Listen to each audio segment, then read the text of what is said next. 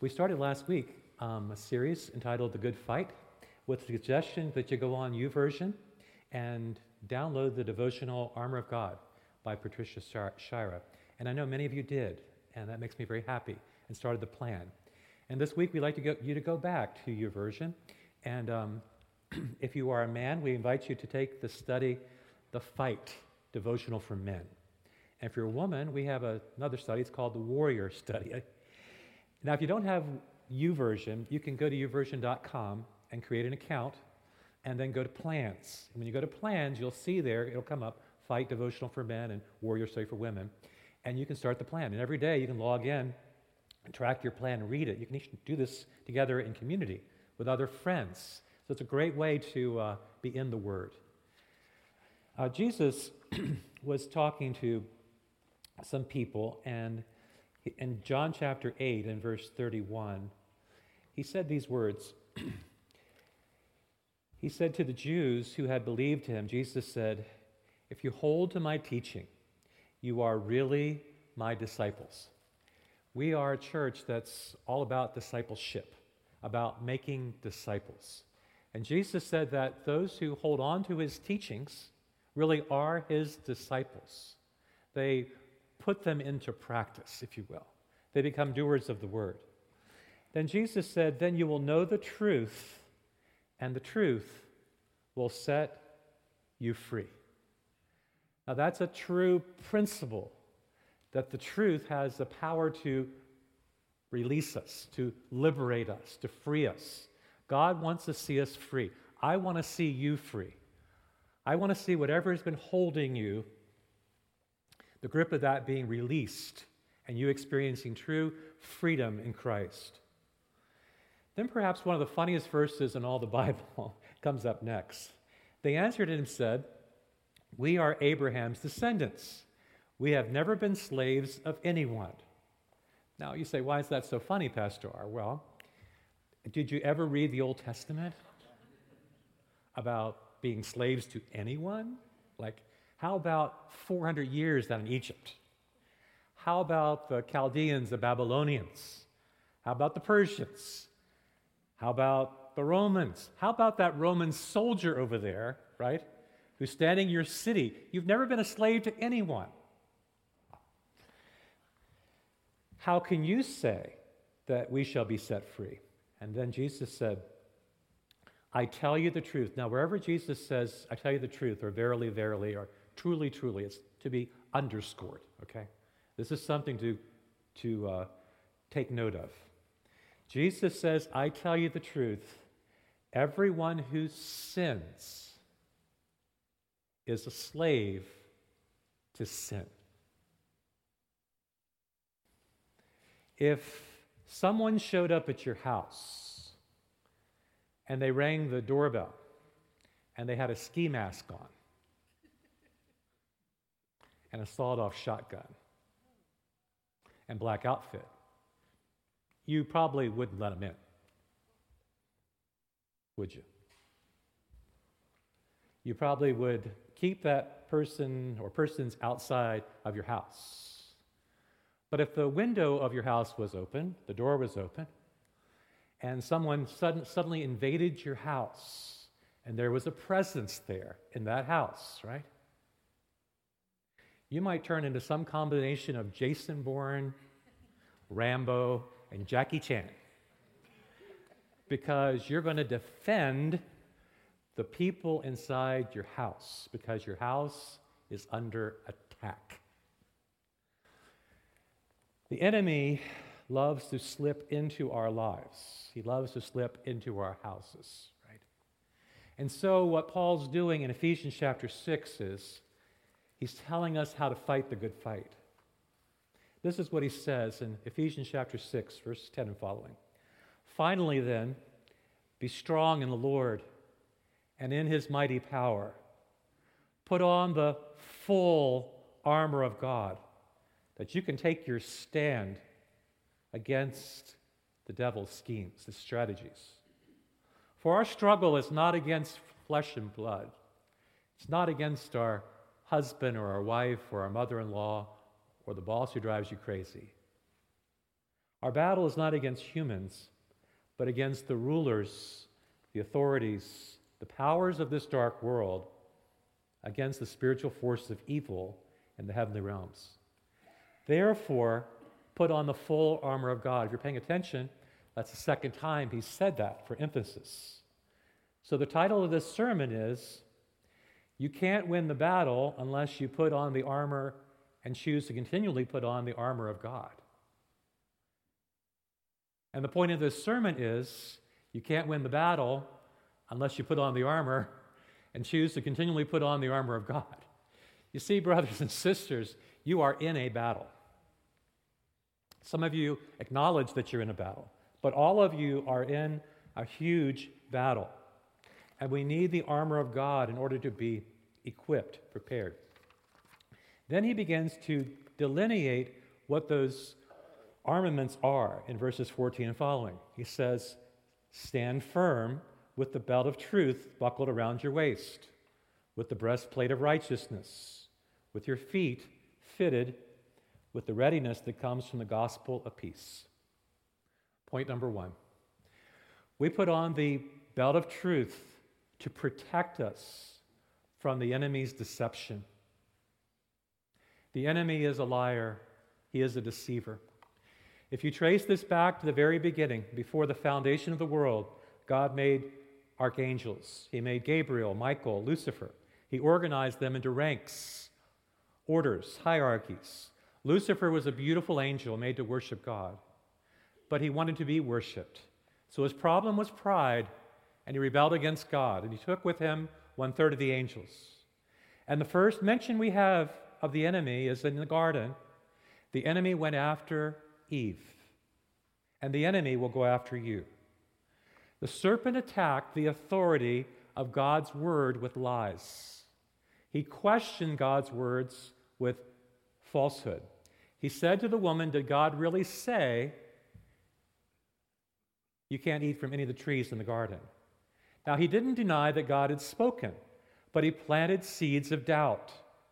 In the garden, God had put the man and woman, and he had planted good seed and the good seed would produce good plants and good trees.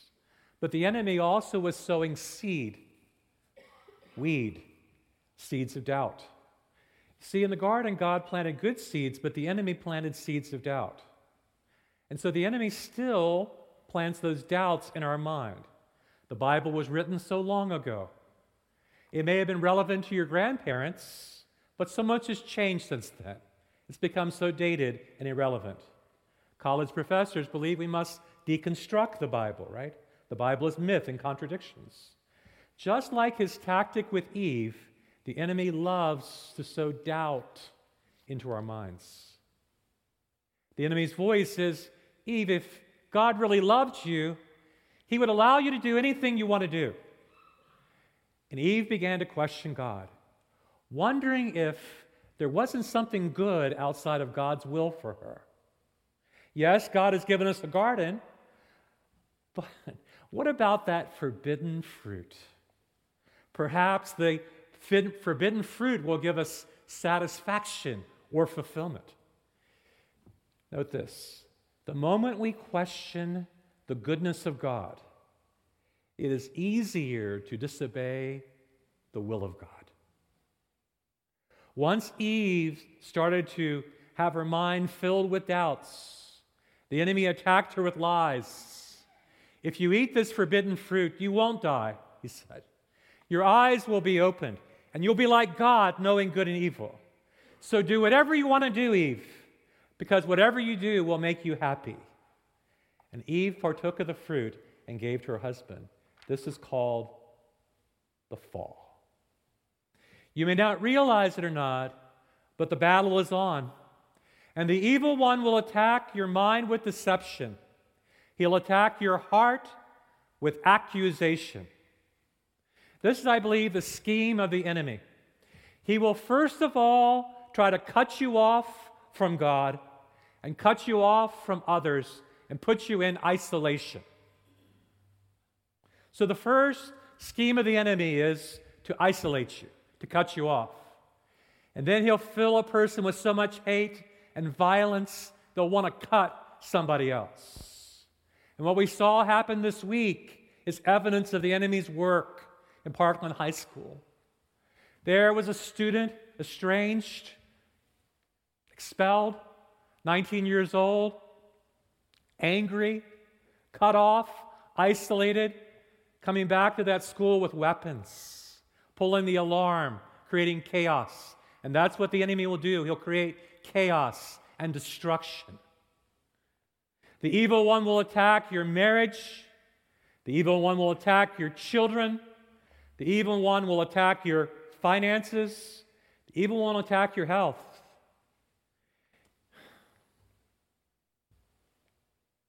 And when the evil one attacks you, you need to be fierce and a fighter. You need to be strong in the Lord and put on the armor of God. You just say, Devil, not today, not in my house. You have no place here. You need to fight back in the name of Jesus. The enemy has no place in this house. The enemy has no authority over my house. You need to bind the strong man and command him to leave. You are not welcome here. You must leave. You need to take authority. Jesus gave us authority. So I'm saying to you, my brothers and sisters, that you are in a battle, but you must put on the armor of God. We must put on the armor of God to protect us from deception.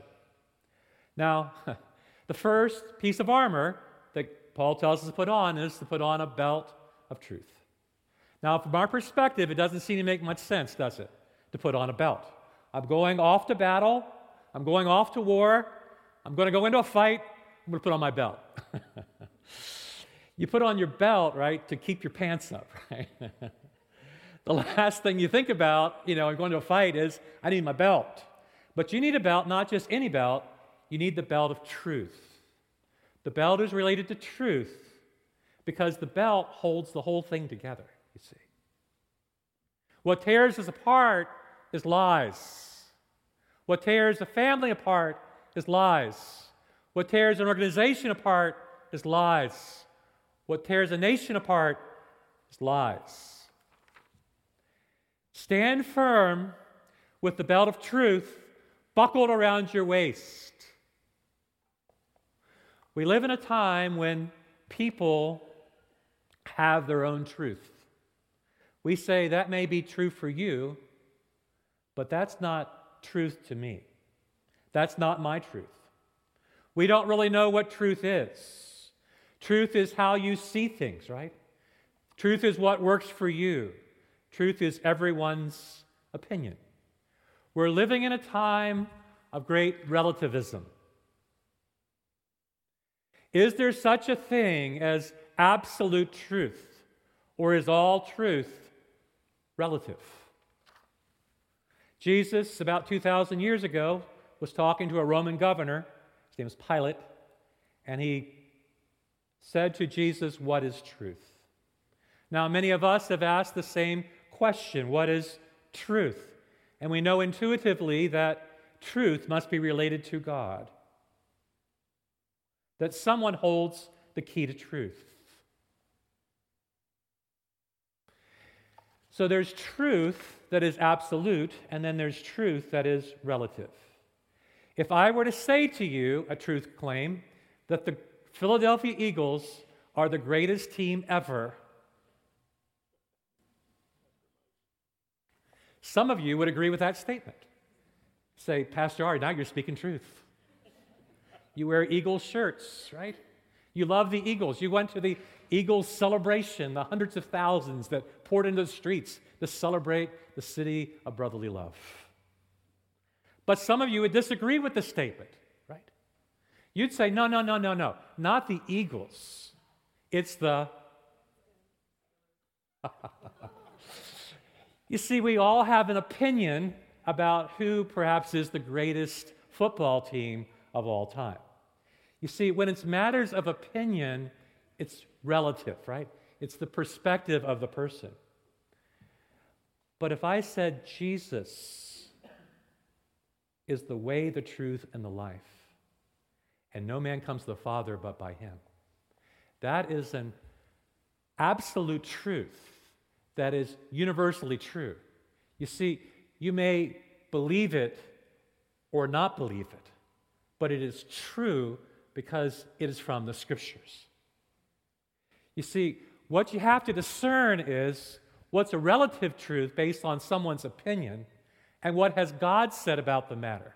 Because truth corresponds to reality from God's perspective. I need an objective truth beyond myself to see if I'm being taken for a ride.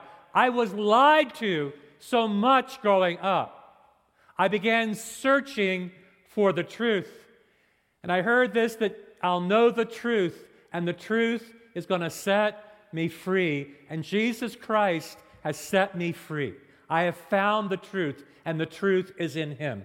The truth is in His Word. And we need people committed to the truth, people willing to stand up for the truth. Now, the truth may not make you politically correct. The truth may, may not make you the most popular person, right? University student, you have to, at times, because of the truth, stand alone. High school student, you may not always have the favor of your friends, but here's what I know. If you will walk in the truth, you will earn the respect of your friends. My son Chris, he walked this out in his high school life and he was, took a lot of abuse from people. But one of his high school friends said, If I ever became a believer, I would become like one like you, one who walks in the truth. It was his sweetest moment in high school. We've been talking about how there are people around that have a hard time speaking the truth, you know, just making stuff up, telling lies. There are lying spirits. Can a person have a lying spirit? Yes. They can have a spirit of manipulation, just spinning the truth, avoiding an honest answer, dodging a straight answer. The enemy puts forth a world of falsehood. It is only a life of truth integrity to which God calls us to. So we're invited to put on a belt to live with honesty and integrity, to be brutally honest with God and others and ourselves. I need to be honest about where I am. I need to be honest about what I struggle with. I need to be honest with what my questions are. I need to be honest about my mistakes. The darkness, the evil powers, they feed off of lies and deceit and secrets. But God speaks the truth, and the truth sets us free. So, brothers and sisters, put on the belt of truth. But we don't stop there. If we're going off to battle, we're going into war, we're going in a fight, we must put on the full armor of God. I put on my belt of truth, but what else do I need to wear? you see, the belt will only get you so far. I need to put on the breastplate of righteousness. Secondly, point number two, we put on the breastplate of righteousness to protect us from the accusations of the enemy. No, no soldier will go off to battle with his chest unprotected. Today we have a body armor. Soldiers wear body armor and it has plates. Uh, the plates that a soldier wear now can protect them from an AK 47 gunshot. It weighs about 30 to 35 pounds. Or a police officer or SWAT team will wear a bulletproof vest. The breastplate was made of metal. It protected the vital organs, the hearts, the lungs. It helps you to stand against the evil powers. See, righteousness is a very important New Testament word. To be righteous is to be on good terms with God, to be reconciled to God, to have the standards of God. Now, we all know we have sin. We all know we're not perfect. We all know we have flaws. And that's exactly where the enemy attacks. The enemy attacks us on the on, attacks our hearts with accusations. He lures us into sin, making sin seem so desirable. And then once we've sinned, he accuses us.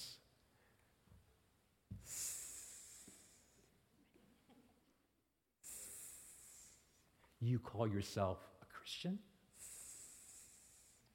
There's no hope for you. There's no forgiveness for that sin. You're not good enough.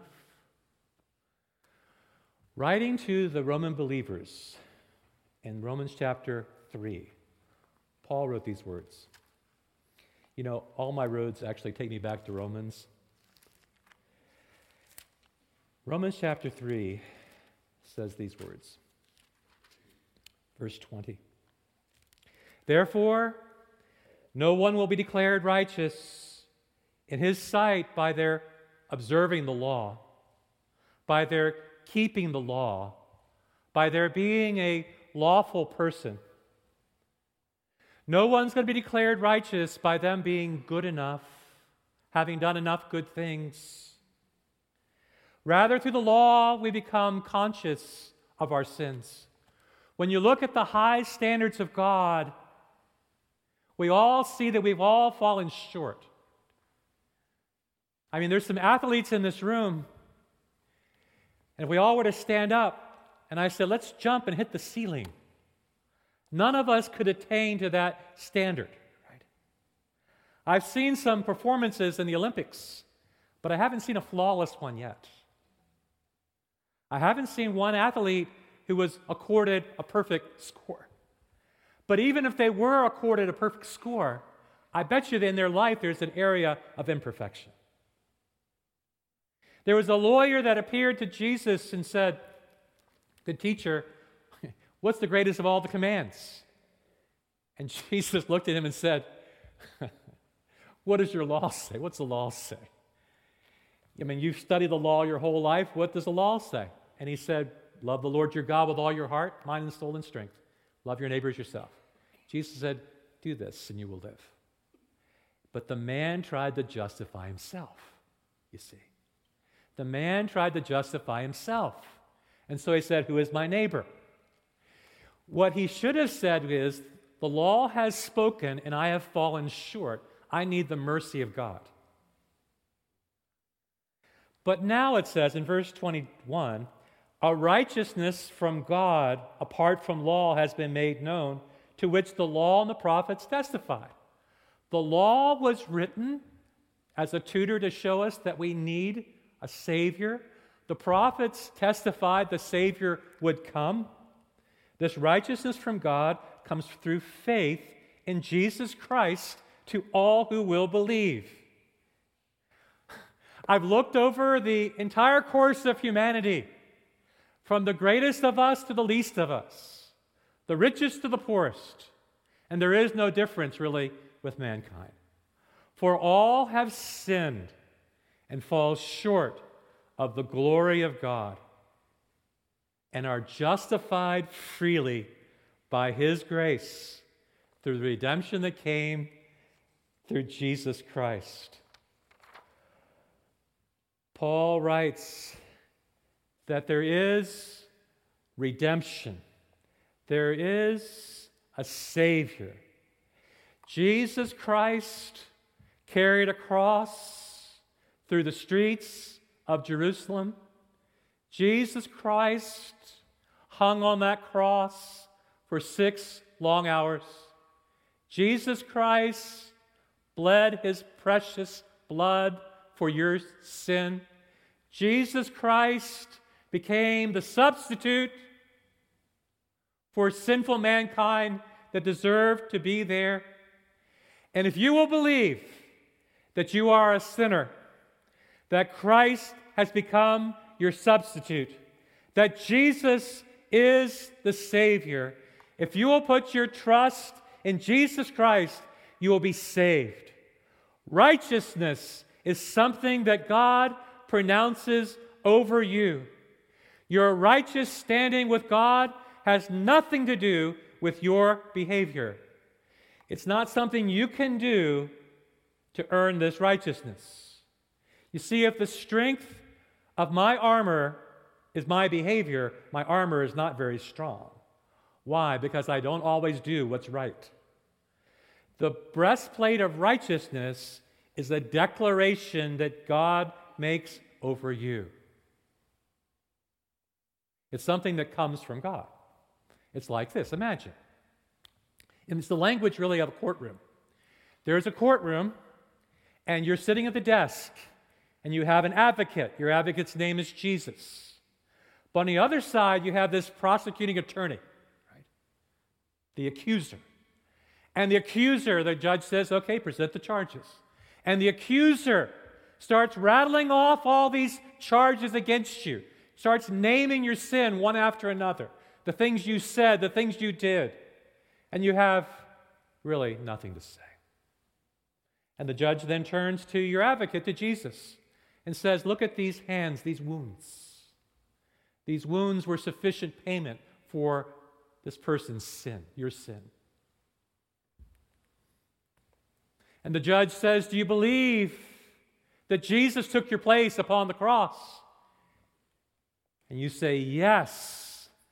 And God declares over you righteousness. To be justified is to be declared righteous by God, not on the basis of what I have done, but on the basis of what Jesus Christ has done for you. He shows us his wounds, he took our place. Based on what Jesus did, I declare you justified. Just as if you never sinned, I declare you righteous. Brothers and sisters, this is some good news. We have been declared righteous the very same way that Jesus is seen by his Father, the Father sees us. He sees us as righteous in the righteousness of Jesus Christ. God knows what we have done last week, last summer, and God says, You're not guilty anymore. You have been declared righteous. As long as your spirituality depends on what you have done, it will be unstable. Why? Because some days we have good days, and some days we have bad days. It's like God loves me, God loves me not, right? I pray, God loves me. I forget to pray, God loves me not. I read three script, passages of scriptures, God loves me. I forget to read, God loves me not. I volunteer, God loves me. I forget to volunteer, God loves me not. But what if your righteousness had nothing to do with you, had everything to do with what Jesus did. When the enemy attacks you, you put on the breastplate of righteousness, which protects your heart against accusations. It is God who justifies me. It is God who makes me right. It's God who makes me righteous. See, if I'm going to push back against the evil powers, I'm going to put on the belt of truth and I'm going to put on the breastplate of righteousness. Enemy is definitely going to bring the attack. When you're feeling depressed, discouraged, disheartened, I'm going to take out the sword of the Spirit. Why are you downcast, O my soul? Why are you so disturbed? Put your hope in God, for yet I will praise him, my Savior, my God. When your family is under attack, Isaiah 54 17, taking out the sword, no weapon fashioned against me will prosper. You will silence every tongue that accuses you. Joshua 24 15, as for me and my house, we will serve the Lord. When you feel exhausted, like you can't take another step, Galatians 6 9, I'm taking out my sword. Let us not become weary in doing good, for at the proper time we will reap a harvest if we do not give up. When the diagnosis is not good, 1 Peter 5:10, after you've suffered for a little while, the Lord himself will restore you and make you strong, firm, and steadfast. When you don't know what you're going to do, there's an enemy attack. Attacks our uncertainty, anxiety. Proverbs 3 5. trust in the Lord with all your heart and lean not on your own understanding. In all your ways, acknowledge him, and he will make your path straight. When you feel ashamed for what you did, you're walking in shame. Romans 8 1. There is now no condemnation for those who are in Christ Jesus. When your marriage is under attack, 1 Corinthians chapter 13, verse 4. Remember those verses we got married? Love is patient. Love is kind. Love does not boast. It is not proud. It is not rude. It always protects. It always trusts. It always hopes. It always perseveres. Now, these three faith, hope, and love the greatest of these is love. Not today, devil. You want to rob me of what God has blessed me with? The devil is a liar. But I'll know the truth, and the truth is going to set me free. So I'm going to put on the belt of truth, and I'm going to wear that breastplate of righteousness. So when the enemy attacks my heart, I've got a breastplate of righteousness to protect my heart. And I've got the belt of truth on that holds it all together. I'm just wondering if anybody wants to get free. I'm just wondering if anybody wants to get free who's under attack, who wants some freedom. Because Jesus said, You'll know the truth, and the truth is going to set you free. Come on, team, let's go back. We're going to pray.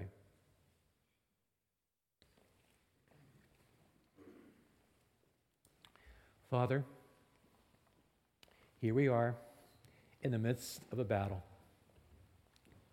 Every inch of this universe is claimed by you, Lord and counterclaimed by the enemy, including the space of our minds and our hearts. Some of us have carried stuff for a long, long time. And the enemy has used that against us a voice of accusation. We've heard his voice, and perhaps we've heard his voice so often we haven't heard your voice. Speak over us.